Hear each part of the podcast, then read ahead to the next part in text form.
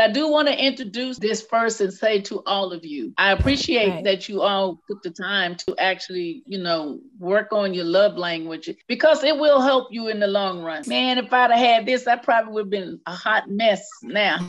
and I probably would have only had one husband. and in a few other things, but you know, that's neither here nor there.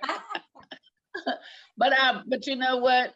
The bottom line is, is that it happens to all of us, and we have to start. But we have to really start with understanding what it is that we really want out of life.